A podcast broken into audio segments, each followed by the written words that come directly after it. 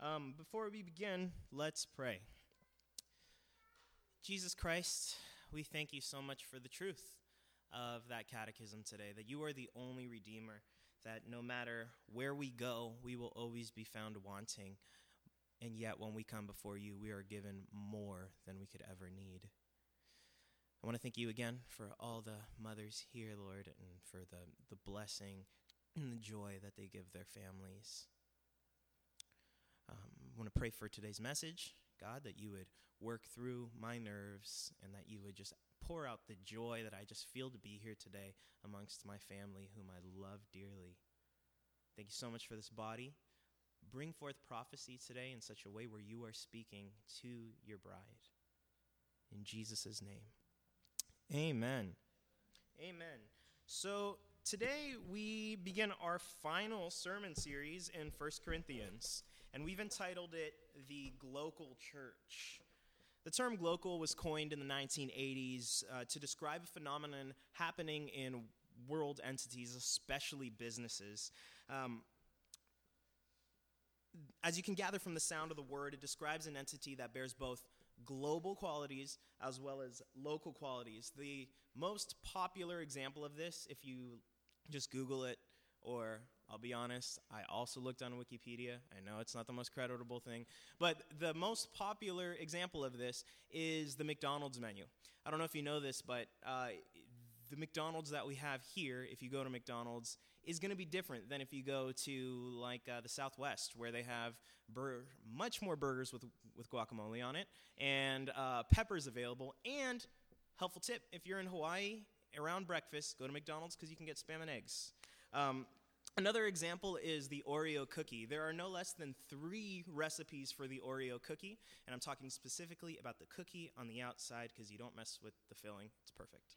Um, there's the, the regular original American recipe, but there's also a version that they've written just for India because in India, the test groups complained that the cookie was too bitter, so they made it extra sweet, if you can imagine, an even sweeter Oreo. And then in China, their uh, complaints about the American recipe of the Oreo is that it was too sweet, so they had to back it down and make it more bitter. So no less than three. Uh, the idea is that there is an entity, or in this particular series specifically, the church exists on a global scale, but there are small and appropriate um, variations specific to local places. It's made specific to that particular culture. We see in chapter 16 of 1 Corinthians that amongst the many ways that the church is like an Oreo cookie, it is global. There's definitely other ways. Sweet brings people joy, and with frequency, it is liable to make one grow. Today's sermon, part one of this three part series, focuses on the fact that the church is global. In our study today, you'll see that the church is global in the sense that it bands together in a familial love that transcends cultural boundaries. The church, will read in 1 Corinthians 16, gathers together to collect uh, a relief for distant family in a, in a different church. We also see that it's global in the sense that it involves many uh, moving parts, players that engage in this interplay that span multiple countries, multiple continents, different language groups, different cultures. The interplay is also global. So the church is global. As a precursor of our sermon, I'd like to you to read I'd like to read to you the Great Commission as it's accounted in the book of Mark. Mark 16, 15 through 18 is Jesus, the risen Jesus, talking to his disciples, and he says, Go into all the world and preach the gospel to every creature. He who believes and is baptized will be saved, but he who does not believe will be condemned. And these signs will follow those who believe. In my name they will cast out demons. They will speak with new tongues. They will take up serpents and drink if they drink anything deadly, it will by no means hurt them and they will lay hands on the sick and they will recover. Side note don't pick up snakes and don't drink poison. Um, we don't have time to talk about that, but just don't do it. Moving on. Okay, we said don't drink poison. Here we are. Um, now, to prepare, to prepare you for what we're about to do together in 1 Corinthians 16. I have to give you um, just to pre- understand that we're going to get into really, really deep narrative, and I really don't want to confuse you guys, but it's this farewell address in 1 Corinthians 16. It makes references to all these things that are going on in Paul's ministerial life. It makes mentions of ministries that are happening outside of Paul's mission trip, and it, uh, it becomes a greater dimension of meaning when we know the narrative that's involved with that. So I'm going to do the very best I can to not be confusing. Uh, I'm going to try to be as brief by still accomplishing the point, but if, if you're one who takes notes, it'd be really great to take down scriptural references, and we're just going to have a, a really cool time going through the narrative. Um, you can open your Bibles to 1 Corinthians 16 if you haven't done that yet. If you'd like to lay a bookmark around Acts 18 to 21, you can do that as well. We're not going to read all of that, but we're going to refer to it. And you might enjoy reading through 18 through 21 after the sermon when you go home or later on in the week. Let us read the passage. 1 Corinthians 16, verses 1 through 12. Now, concerning the collection for the saints, as I have given orders to, um, to the churches of Galatia, so you must do also. On the first day of the week, let each one of you lay something aside, storing up as he may prosper, that there be no collections when I come. And when I come, whomever you approve by your letters, I will send to bear your gift to Jerusalem. But if it is fitting that I go also, they will go with me. Now I will come to you when I pass through Macedonia, for I am passing through Macedonia, and it may be that I will remain or even spend the winter with you, that you may send me on my journey wherever I go. For I do not wish to see you now uh, see you now on the way, but I hope to stay a while with you, if the Lord permits. But I will tarry in Ephesus until Pentecost, for a great and effective door has opened to me, and there are many adversaries. And if Timothy comes, see that he may be with you without fear, for he does the work of the Lord as I do. Therefore, let no one despise him, but send him on his journey in peace, that he may come to me, for I am waiting for him with the brethren. Now, concerning our brother Apollos, I strongly urged him to come to you with the brethren, but he was quite unwilling to come at this time. However, he will come when he has a convenient time. The word of the Lord.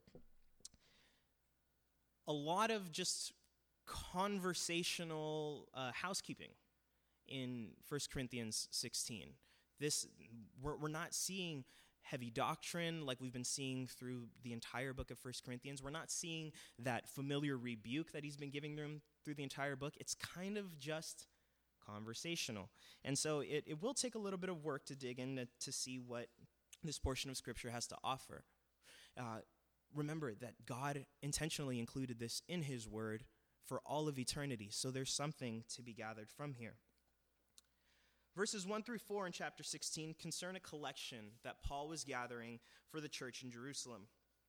This section bears a lot of helpful tips that we can apply towards what we call tithing, uh, which is giving money to the church, but that's actually not practically what Paul's discussing here. This is a separate collection. It's better understood to be a fundraising event. It's kind of like the the gift drive we do to Lowell every winter, you know, during the Christmas time. It's a collection for a particular people group with an intention, but it's separate of our regular tithing and giving. So uh, think about Paul spearheading this fundraising event. So, why is he doing that? Let's break that question down in two parts. Why is Paul fundraising, and why is he fundraising for Jerusalem? This is verses 1 through 4. Why is Paul fundraising?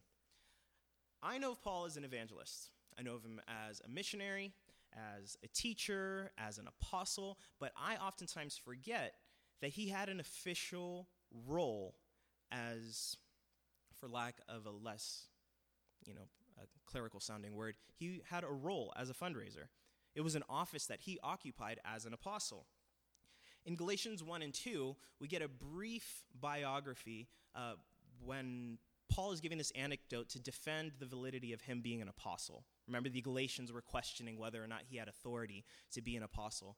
And we get this small portion where he talks about having gone to Jerusalem and meeting three people there Peter, the apostle John, and James, the brother of Jesus. And he says they appear to be pillars of the church. So he goes to them, and they give Paul and Barnabas, who was with Paul at the time, an official commendation. And that official commendation was, You are an apostle to the Gentiles. They have this discussion and they decide, all right, Peter, James, and John, we're going to stay here. We feel a calling to be an to be apostles to the Jewish people, but we recognize you as the as the official headquarters of the church in that day. We give you an official recognition and commendation as an apostle to the Gentiles, but it came with a caveat when Peter said, "But don't forget the poor." And Paul puts a little note down under there where he says, "That was the very thing that I wanted to do." So there, there's this official commendation. You're going to be an apostle to the Gentiles, but don't forget the poor. And specifically, the implication there is don't forget the poor in Jerusalem. Um, why Jerusalem? We do see in verse 3 of 1 Corinthians chapter 16 that that's where this collection is going. It's going to Jerusalem. But why? The clearest reason is that Jerusalem suffered a severe famine a severe famine in around AD 45. Now, Paul's writing 1 Corinthians in AD 55, 57, so this is a long time after the beginning of the famine, so that helps us to understand the severity of how much destitution was, was wrought by this famine.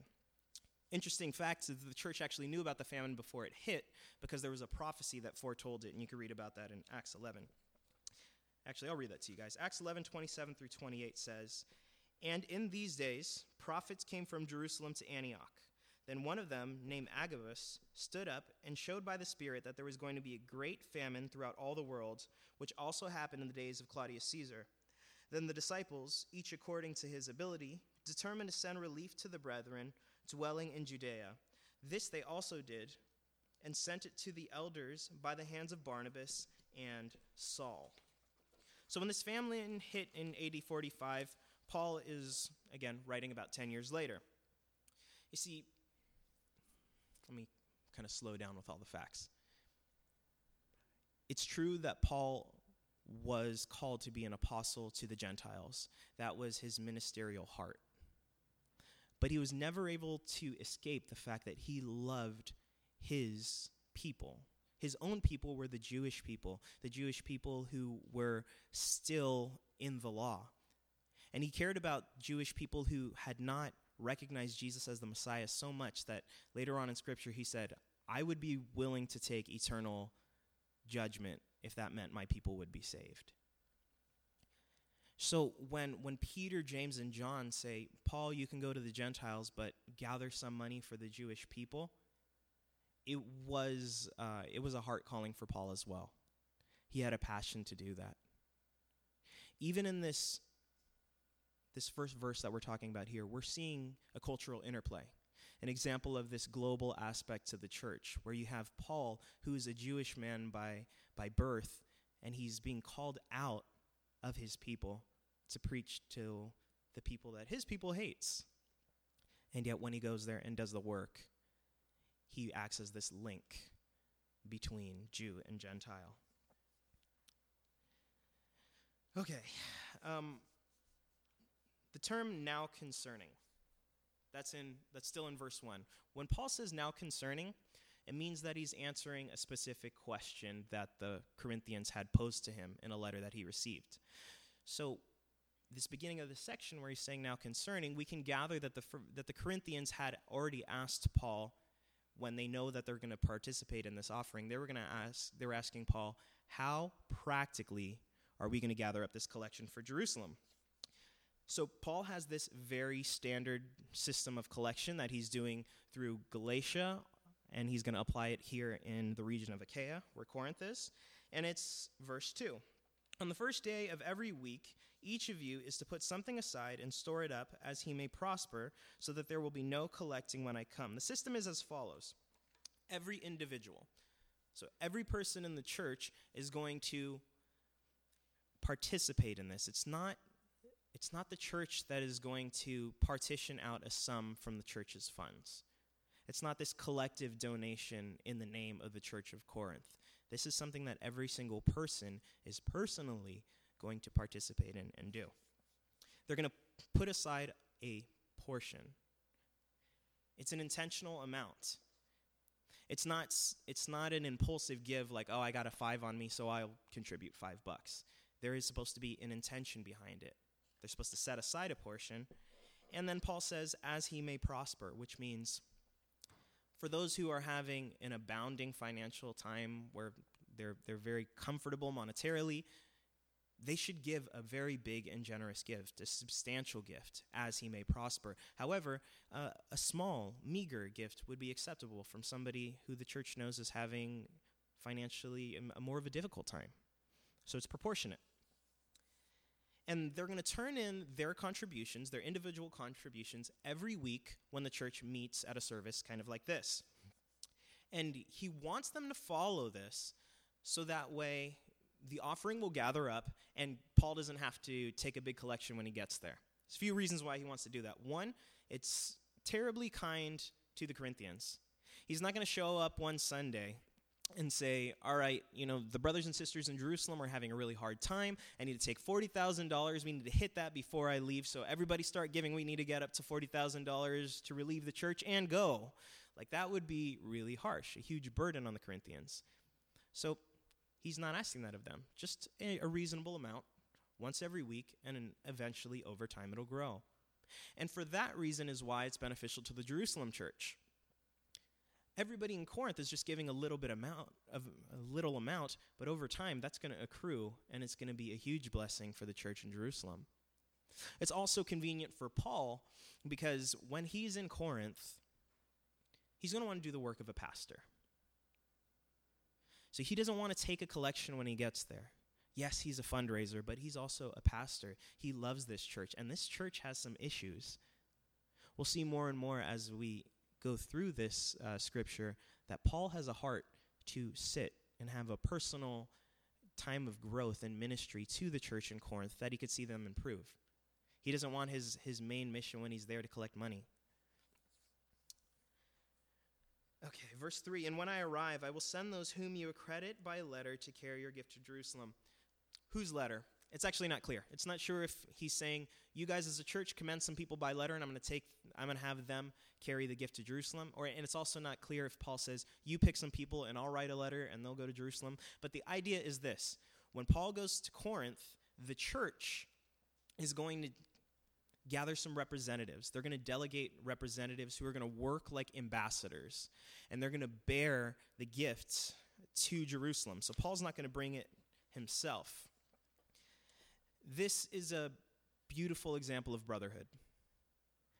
And imagine Jerusalem, they're, they're struggling for over a decade as a result from this famine. And actually, Jerusalem was not really a bustling, influential city even before the famine. So they're, they're starving, they're having a really hard time. And then off in the distance, they see these men that they've never met before all coming together, and they have a monetary gift to offer Jerusalem. And they're all bearing letters that say, From your family in Corinth, from your family in Thessalonica. Paul's come up with this, this system that is going to encourage the people in Jerusalem to remember hey, you have cellular brothers all over the place, and they're standing with you, and they're gathering this for you, and they care for you, and here they are. These are their faces. So he's gathering ambassadors. This is really important to Paul, this way that he's planned on doing this. Uh, verse 4 clarifies that. It says, If it seems advisable that I should go also, they will accompany me. So there's no, or maybe I'll go instead of those guys. There's no, if I can make time to go to Jerusalem, then I won't trouble your people, I'll just carry it. This is Paul's plan. He is the dispensable one in the plan, not these ambassadors. These ambassadors are plan A. He's saying, These guys are going to go. Maybe I'll go. But if I go, I'm going with them. That's not going to that's not going to fall by the wayside. That's the plan. All right, so that uh, verses 1 through 4 marks the end of the discussion of this uh, gift to Jerusalem. If you're more interested in that, you could read 2 Corinthians 8 and 9 and Romans 15. Um, but verses 5 through 7 is a different section. Verses 5 through 7 are Paul's travel plans. It can seem very bleak and uninteresting.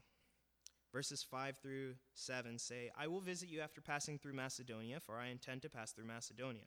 And perhaps I will stay with you or even spend the winter with you so that you may help me on my journey wherever I go. For I do not want to see you now just in passing. I hope to spend some time with you if the Lord permits. In order for these verses to not be too abstract, I'm going to just talk some basic geography with you. Um, I was thinking of putting it up on the board, but whatever. Um, the world around the Mediterranean Sea at this time is organized by regions. Okay? And um, Corinth is a city, and it's located in the region that's called Achaia. It's on the, the western side of the Aegean Sea. And just north of the region of Achaia is a region called Macedonia. And it includes the, includes the city of Berea, the city of Thessalonica. Um, and uh, it also includes Philippi. And so Paul's saying, I've got some business. I'm planning on going to the region of Macedonia. And since I'm going to be in the general region, I'll just pop down while I'm there because I'm wanting to spend some time with you guys. And he says, Perhaps I will even spend the winter with you. That word perhaps is not maybe. It's like, it's, he's, it's more like he's saying, it's looking like I'm going to spend the winter with you. And uh, we see that hang on. I'm going to skip that. Let's not distract. We see that Paul would appreciate that the churches would help him on his, whatever his next journey is. We see that in, in verse 6. He says, So that you may help me on my journey wherever I go. He, he asks that they help equip him, give him some financial support, give him equipment, give him resources that he needs to go. And he says, Wherever I may go next. He doesn't know where he's planning on going next. Spoiler alert, he goes back to Macedonia, if you're interested. Yeah, I don't think you are, but. Um, I love verse 7. Verse 7 is a pastor's heart.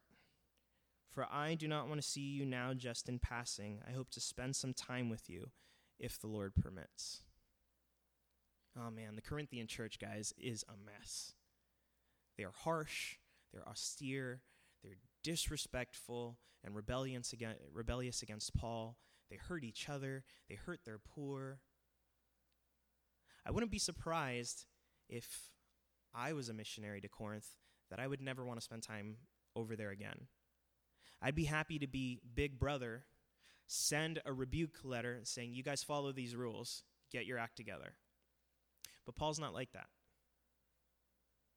Paul sees the way that the church is falling apart and how they have so many things of immaturity and so many things of wickedness that it doesn't push him away.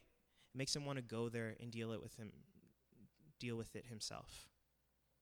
He doesn't just want to pass through and say, "Hey guys, how you doing? Keep collecting that money. I'm going to the next thing."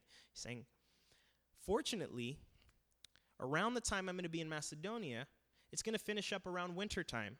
So there's that three months of harsh weather where I'm not going to want to travel, which is good because I want a big chunk of time with you in Corinth. So I'm going to get there by winter and I'm going to stay there.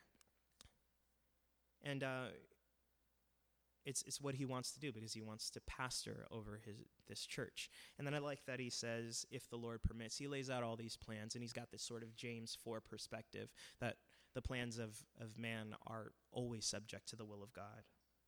I love that when when you're talking to people and they and they give you their plan and they're like, I'm going to go to the grocery store tomorrow if the Lord permits. And it's just like, oh, you always have that perspective. That's dope. Um, uh, okay, next section, verses eight and nine. We're going to get into super narrative pretty soon. But it, this is just two verses, but the implications are really, really thick. So, verses 8 and 9. But I will stay in Ephesus until Pentecost, for a wide door for effective work has opened to me, and there are many adversaries. It is great. I love those two verses because it is a it's a very blasé way of Paul to describe what's going on in Ephesus. So he's writing this letter from Ephesus. It's about springtime. He plans on staying there until late spring. By this point, he's been in Ephesus over two years. By the time he leaves, he's going to hit the three year marker. Okay, so He's saying, I will stay in Ephesus until Pentecost, for a wide door for effective work has opened to me, and there are many adversaries. A wide door open for ministry. That is that is so accurate. Because so Paul gets to Ephesus around AD 52. And when he gets there, there's roughly about 12 dudes who are really zealous for Yahweh. They love the one true God, and they're in Ephesus. So they're remember they're not in Judea anymore. They're in Asia Minor. That region's called Asia Minor. This is not a place where people are seeking to hear about Yahweh. But they, he gets there, and there are these twelve dudes who are zealous for the one true God, and he finds out that they're apostles, or excuse me, they're disciples of John the Baptist. So they have accurate theology up to a certain point, but they've not yet been brought abreast to the fulfillment of John's ministry. Remember, John's ministry is all about preparing people for the coming Messiah. So John was zealous and great, and Jesus said that he's the greatest man to be born. He had a really wonderful ministry. And you can imagine these roughly 12 guys in Asia Minor are saying, Guys, just like John the Baptist told us, turn and repent, for the kingdom of God is at hand. The king is coming. We are to prepare a way, make the path straight. And they're all on fire. And Paul says, Hey guys, come here. The king came about 20 years ago. Let me tell you about it. And so he, he, he tells them about it, and they're well trained. They're disciples of John the Baptist. That dude is, was awesome. So they're well trained. It doesn't take very much for Paul to explain that Jesus was the coming Messiah that scriptures were talking about, that John was preparing for, and boom, they get baptized and they get baptized into the name of Jesus Christ. And so, um, so Paul stays in Ephesus to develop the, the work of these 12 ministers who are there, roughly 12. And he, he does what he does in every city, which is he first goes to the synagogue. Paul, even as the apostle to the Gentiles, is always serving his people, giving them a, an opportunity to, uh, to hear the good word. So he goes to the synagogue, and when he gets there, he's talking about Jesus and they kick him out pretty quick. Their patience is actually already worn thin because some dude was already in there before Paul preaching Jesus, and their patience is running out. We'll get to that in a second. Um, so he gets kicked out. Uh, he's no longer preaching to the to the Jewish people, and he rents a big hall, a theater, in a college, and he starts preaching the gospel to the Gentiles. And um, there, all sorts of sensational miracles start happening through Paul in Ephesus. Remember, he says a wide door open for work. Um, cloth, fabric that touches Paul's skin ends up developing healing qualities. Like they, they cut a snip off of his of his t-shirt and go press it against some sick person and that person gets healed. It's crazy. And so um, everybody's hearing about this guy Paul, including these this weird ragtag itinerant group of Jewish exorcists. Their job is to cast out demons in the name of Yahweh. And so they're like, hey, uh, apparently this guy Paul is doing some stuff. So they, they approach some demoniac and they say, in the name of that guy that Paul talks about, Jesus Christ, come out. And the demoniac answers them. He's like, yeah, Jesus I know, Paul I recognize, but who are you? And they're unable to cast out the demon. So he rises up, he beats them up, he strips them down, and these itinerant exorcists run out of the house naked, beaten, and afraid. That sounds weird, but that raises even further buzz about Paul's ministry, and a bunch of more people end up getting saved. Um, and then uh, a bunch of sorcerers and occultic people start throwing all their magic books on a heap in the middle of the city square, and they set it on fire, and fortunes and fortunes of mystic art books are destroyed because people are bringing are coming to know Jesus. It's definitely a wide door of effective work. Uh, this is in Acts 19, and Acts 19:21 says, "After these events, Paul resolved in the Spirit to pass through Macedonia and Achaia to go to Jerusalem, and we know why, right? He's he's gathering this collection. He's going to go in Macedonia through Achaia, where Corinth is, and then to Jerusalem with this gift. We've, we've talked about that. Okay, so we have the Jews who'd kicked him out of the synagogue. They hated Paul. And so did the seller of idols, because so many people were turning away from idolatry that the, the economy of making idols and the sale of them was crashing. And so this big riot breaks out. And uh, for, for hours, people are just shouting, Great is Diana of the Ephesians. And it's this huge, crazy riot. And so, yeah, many adversaries did rise up in Ephesus. Verses 8 and 9 imply and refer to all of those things.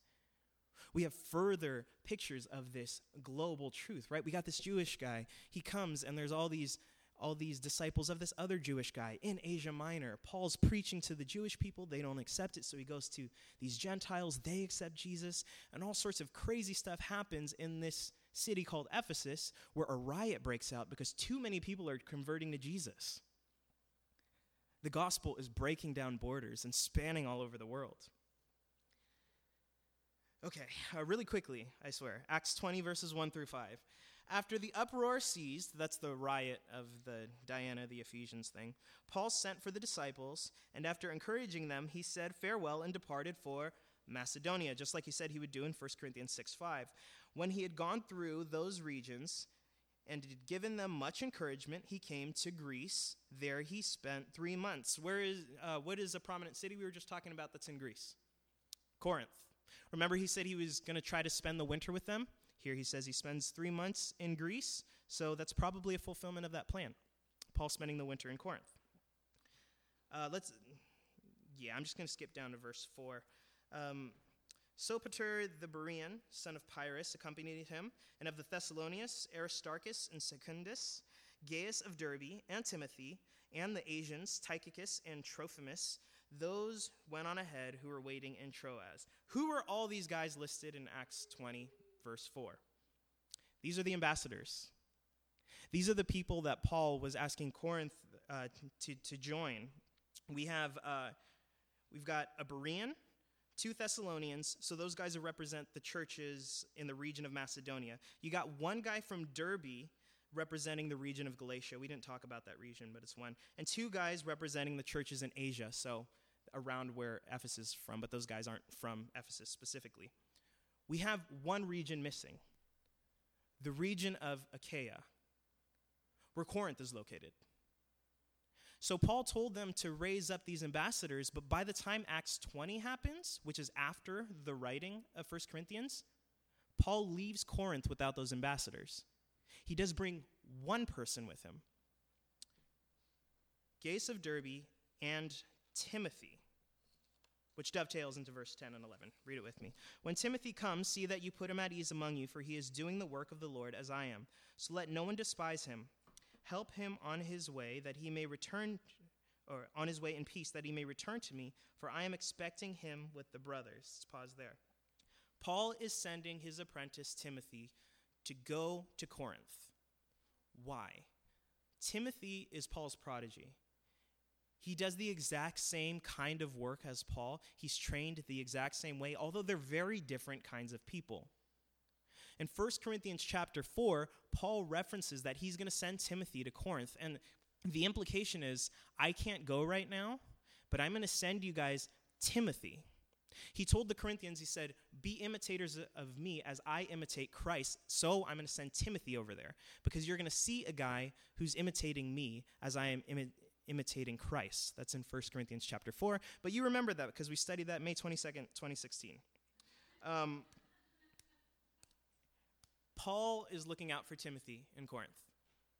He says, Don't show him a hard time. He's appealing to the better people in the Corinthian church. The more austere people in the church, the the rude, the rebellious, unsubmissive, insubordinate people in Corinth questioned Paul's authority.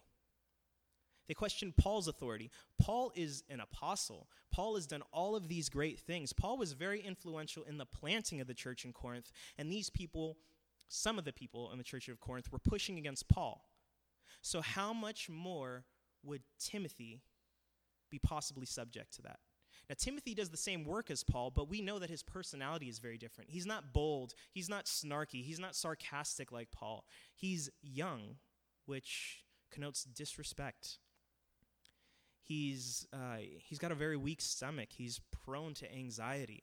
So, Paul's saying, hey guys, I'm going to send Timothy there and just make sure no one shows him a hard time. And then, like, like I said in Acts 20, we see that once Paul leaves Corinth after the winter, he brings Timothy with him. Verse 12, the last verse in our passage. Now, concerning our brother Apollos, I strongly urged him to visit you with the other brothers, but it was not at all his will to come now. He will come when he has the opportunity. We have another now concerning. Talked about this briefly at the very beginning of the sermon. Now concerning is in the realm of a technical term. Paul is moving on to another thing that they asked him. The first thing they asked him is how do we collect this this money? Well, the first thing in 1 Corinthians 16. How do we collect this money? He tells them how to do that, and he moves on to the next topic of their inquiry. They asked him, Can you get Apollos to come back to us? Now, they loved Apollos in Corinth, and I got to tell you another narrative so you can understand why. Uh, I will try to make this brief, um, but it's not likely. So, this story about Apollos takes place before Ephesians 19. So before Paul gets to Ephesus the first time, just to re- repass of that, Paul is writing 1 Corinthians from Ephesus, going into his third year in Ephesus.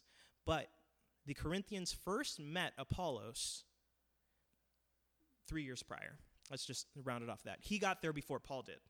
Okay, so this this is kind of like Rogue One, right? It concerns separate characters. It's a prequel, but it kind of rubs shoulders. It's like Rogue One. So Forgive the non chronological telling of it, but use that as a timestamp. It's Rogue One. Um, despite the Greek sound of Apollos' name, he's a Jewish man.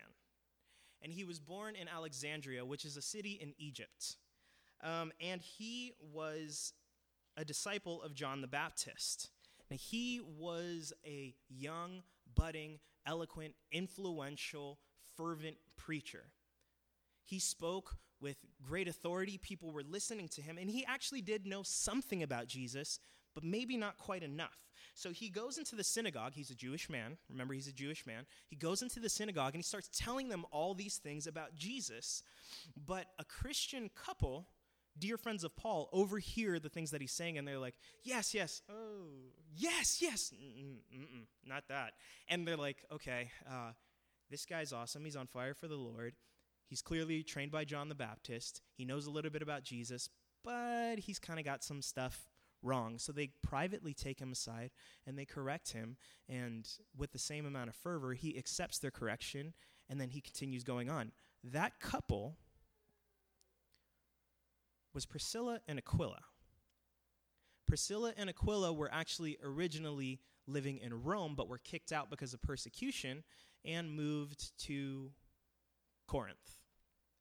These are members of the Corinthian church that just happen to be in Ephesus hearing this guy, Apollos. And they bring him aside and they correct him and they form this friendship. So, Apollos, this guy, this Jewish guy born in Egypt, living in Asia Minor, preaching this, this Jewish Messiah, he forms a friendship with this couple from Rome who then moved to Corinth. And he for some reason, probably just because they were so friends, so close friends, he says, I want to leave Ephesus now and go do work in Achaia. He says, Wherever you guys are from, I want to see it. I want to do ministry there. So Priscilla and Aquila write him a letter of commendation. He goes to Achaia, and when he gets there, he's just slaying people in debates. He's going into the synagogues again, Jewish man, this is his gig. He goes into the synagogues and he's proving, not preaching, proving that the scriptures say that Jesus is the Messiah, that the Messiah's prophecies are all fulfilled in Jesus' life. And, and there's nothing that the Jewish officials can say to him. He's also a great resource to the church in Corinth. He's taking care of the poor, he's helping them out. And it happened while Apollos was in Corinth. This is from Acts chapter 19. It opens up with this verse. It happened while Paul, Apollos was in Corinth, slaying people in debates, helping out the needy. Paul passed through inland country and came to Ephesus, where he found some disciples. That's where we left off earlier. So, like ships crossing the night, I know this is confusing. Watch the fingers. Paul is uh, he's he's doing some ministry some other place. Uh, the the couple Priscilla and Aquila go to Ephesus and meet this guy Apollos. They form a great friendship, and Apollos says, I want to go to Corinth. So he goes up to Corinth. Paul goes to Ephesus.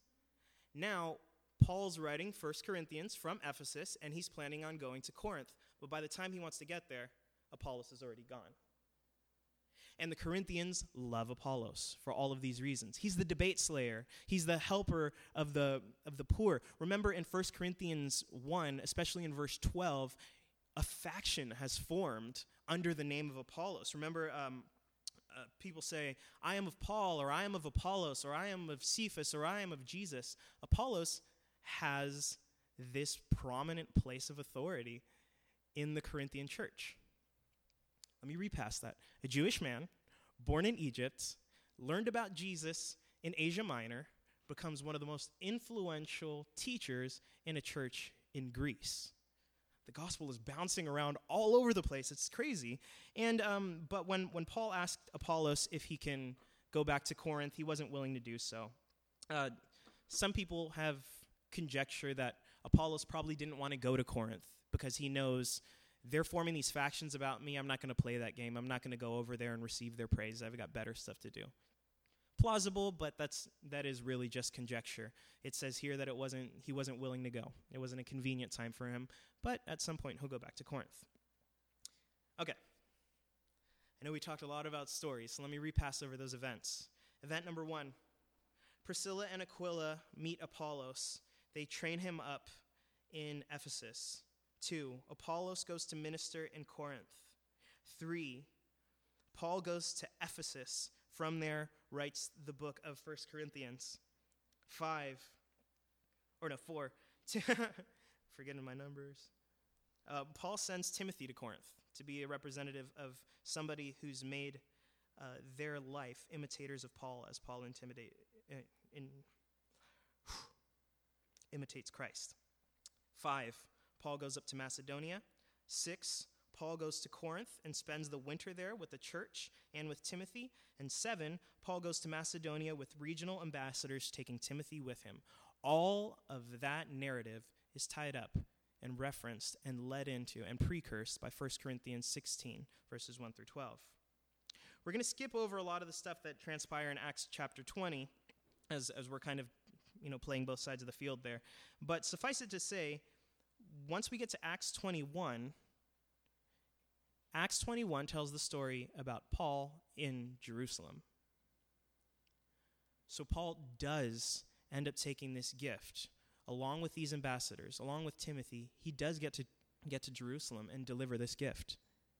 He's just trotted all over the globe, rubbing shoulders and influencing people from all over the globe. The gospel is exploding, it's permeating in the world. So we saw that the church is global in the sense that they engage in familial love for one another. They band together to create a relief for one of their churches somewhere else that is struggling. They send ambassadors, so you say, This is the face of your brothers and sisters in Macedonia. This is the face of your brothers and sisters in the region of Galatia. This is the face of your brothers and sisters in Asia Minor. We're here with you. We're one with you. We're here to help. We love you. We also saw that the church was global in the sense that there's this crazy interplay with multiple players jumping all over the map, doing crazy things, spanning cultural boundaries. We saw a guy like Apollos, who's a Jewish man, born in Egypt, doing work in Asia Minor, then going over to Greece and doing work there and becoming influential and doing great things. The gospel is not bound by boundaries of borders, the gospel transcends that. We cover players from Egypt, Italy, Judea, Greece, Asia Minor. There's evangelism happening, humanitarian relief happening, apologetics and debates happening. These things are happening in religious circles, secular circles, occultic circles. The gospel is turning the world upside down within less than 30 years after Jesus died and resurrected. Was not this journey through 1 Corinthians 16 that covers Acts 18 through 20, a fulfillment of the Great Commission that we read earlier. Remember Mark 16, 15, and he said to them, Go into all the world, preach the gospel to every creature. He who believes and is baptized will be saved, but he who does not will believe will be condemned. And these signs will follow those who believe in my name. They will cast out demons, they will speak with new tongues, they will take up serpents, and if they drink anything deadly, will by no means hurt them. Actually, later on in Acts, Paul does pick up a snake that bites him. Uh, and they will lay hands on the sick, and they will recover. Jesus foretold the crazy wonders that we see happen in the book of Acts. It was the expectation because Jesus had risen and all authority in all the world had been given to Jesus. And he says, This is what I want to do with it. The story of the cross lies in the solution of what the entire world needs. The entire world, every individual person needs the gospel of Jesus Christ. Like our catechism this morning said, there is only one Redeemer. And if everybody needs to be redeemed, everybody needs to hear this good news. We all know John 3:16, right? For God so loved the world that he gave his only begotten son that whoever believed in him shall not perish but have everlasting life. There's one solution and an eternity of reward. And Jesus is bouncing his servants all over the map to make this available to every single person who's willing to believe. Have you ever stopped to wonder how an ancient Middle Eastern Semitic gospel reached your ears today? In the 21st century, in North America, and in English? How did that happen? There have been countless anonymous participants that have brought you this message today. Countless nameless evangelists, countless nameless missionaries, parents who raise godly households, teachers who teach Sunday school, uh, Bible translators, bosses, people all over the world through the centuries have built heaps upon heaps upon heaps of testimony on which we stand today. And for those who accept it, to our benefit. But there's still work to do. Now, the gospel's reached here to Seattle. This sermon and this gathering is evidence and testament to that. But there's still work to do because it hasn't reached everywhere. And it hasn't reached everybody in Seattle. There are those who have rejected it, but there's people here who've not heard the genuine presentation of the gospel. So, Christians, myself included, evangelize.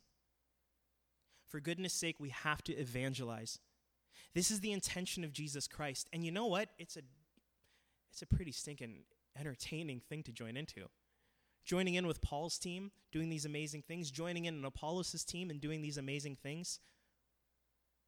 I wonder if in eternity we're going to get to see the fully detailed chain link that links you to Mount Calvary, that links me to Mount Calvary. And I can't wait to know how many different people have worked together, heaps upon heaps upon heaps of testimony upon which I stand today. Evangelize Christians. It's, it's going to be entertaining. It's going to be really exciting, like the stories we learned today. Also, I know it sounds like a cheap shot, but give financially to reputable organizations who do that very thing. It's scriptural. That's what Paul was first asking the Corinthian church just to do for Jerusalem. Relieve, we're brothers. Somewhere else, I, I think it's in Second Corinthians 8 14, Paul talks about that he's not trying to burden the Corinthian church by taking money from them to, to give to uh, to give to Jerusalem. He's trying to create equality. The, the church in Jerusalem was struggling, and they're brothers. They're equals. So he's trying to create equality. And he says, if, if Jerusalem was abounding and you were poor, I would take money from them and give it to you. Guys, there are, are churches that are struggling financially. We, we should, we're not going to take a, a, specific collection today about that, but I would encourage you to in, individually look up reputable organizations to do that. That's the message for Christians, for non Christians, for, for people who've sit, sat in the church for many years but maybe haven't been all game. You don't have to give to churches. You don't have to evangelize the story of Jesus Christ because you are not on the giving end of this story. You are on the receiving end.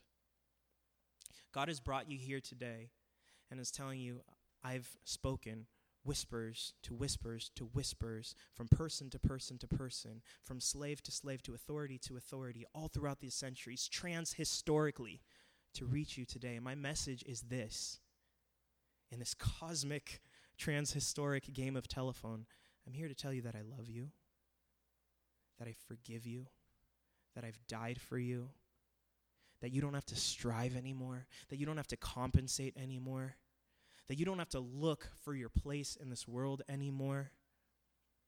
Your place is with God as reconciled through Jesus Christ. That's the message for non believers. Simple, sweet, adoring, loving. That is the message that God has been working centuries and centuries, continentally, globe trotting, from person to person, transculturally, to bring to you. That sweet message of salvation, of love, of gracious love, not just for the good people. Jesus wouldn't have died, he wouldn't have had to die if we, he was only for the good people.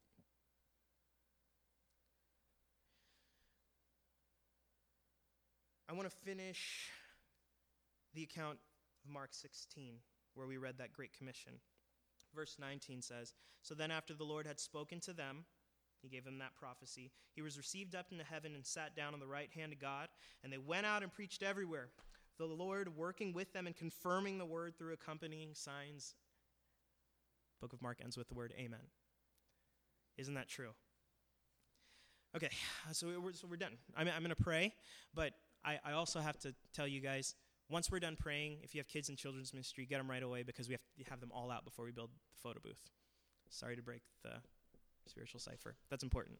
Um, uh, I'm going to pray today. And in my closing prayer today, I, I too am going to read off of a list because I want to take some time to lift up some of the global connections we have in our midst today. Uh, we have familial links all across uh, the world in our church body. And so, won't you join me as we pray blessings upon our brothers and sisters, continuing the mission beyond our walls today? Um, I want to refer to the relationships uh, with, the, with the Van Dorn family, Renee and Christy Van Dorn, who are going to Ethiopia this week for a week long medical mission. Renee's good friend, Pastor Andre, who's serving in Burkina Faso, that you would provide financial assistance and relief for him like you did for the church in Jerusalem. Pray for Renee's friends, Ram and Pushpa, who are serving in Nepal, who run a girls' home and are working on their translation of the New Testament. Um, from protect them from the government's prohibition of people in their girls' home attending church. We pray strength and encouragement to Renee's friends overseas who are our brothers and sisters in your blood and under one Father. We refer to Chris Rep's relationships. Chris Rep, who is our world missionary here at our church. We pray for her co laborers in Africa and in the Middle East, the members of the diaspora who, she, who they've ministered to in Africa, who are hearing about their arrived Messiah, Jesus Christ, for the first time and are turning to him. We pray over those new converts that she speaks of who have fervency, have fervor, but they are undereducated in the things of the Lord. We pray, like Apollos, that you would bring faithful brethren to take them aside and give them worthy training. We pray for Chris's pastor friends in Cuba who weep because you've called them to a village where people hate them and hurl rocks at them, but they stay because you've called them there. And as Chris asked, we pray over the persecuted church that you would give them strength and stand firm and courage to press on, that you would be the defender and that you would convert their oppressors in your name. Referring to Kareem and Katie and, and Catherine, who attend our church, who recently settled here from Syria. Kareem's father, who's a believer, and, and Catherine's family are still in Syria.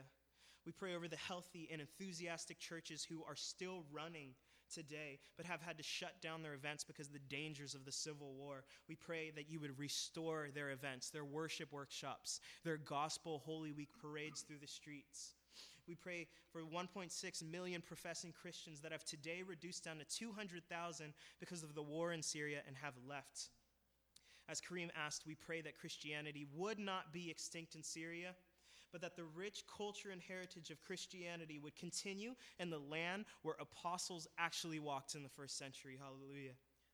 And lastly, God, I just pray that here in Seattle, that we would not be shy and bound by our introversion, but we would be bold to propagate the gospel that brings life no matter what the obstacle is, because Jesus called us to that. It is the desire that Jesus has for this world.